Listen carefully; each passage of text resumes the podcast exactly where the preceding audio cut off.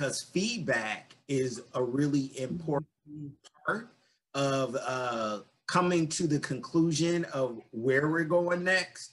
Uh, but the type of feedback uh, that you get is important too, because um, some of us go to our parents for feedback, our sisters and our brothers, but that might necessarily that might not necessarily be the feedback that is best for you.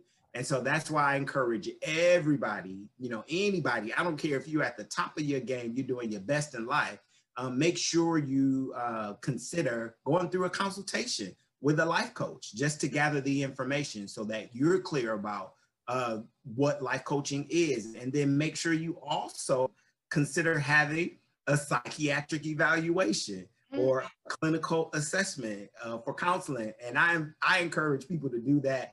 Just you know, um, as we're out here, you know, as you're dating, you know, uh, you know, we now now now that's a whole word right there. that's that's a word. we say it jokingly. Yeah. They want to review, you know, whether or not somebody has had you know a psychiatric evaluation before you you know make certain life-changing investments in an individual mm. What relationships are you know they are they are life-changing and spirit soul exchanging investments that you know can't be taken lightly these days especially as we age so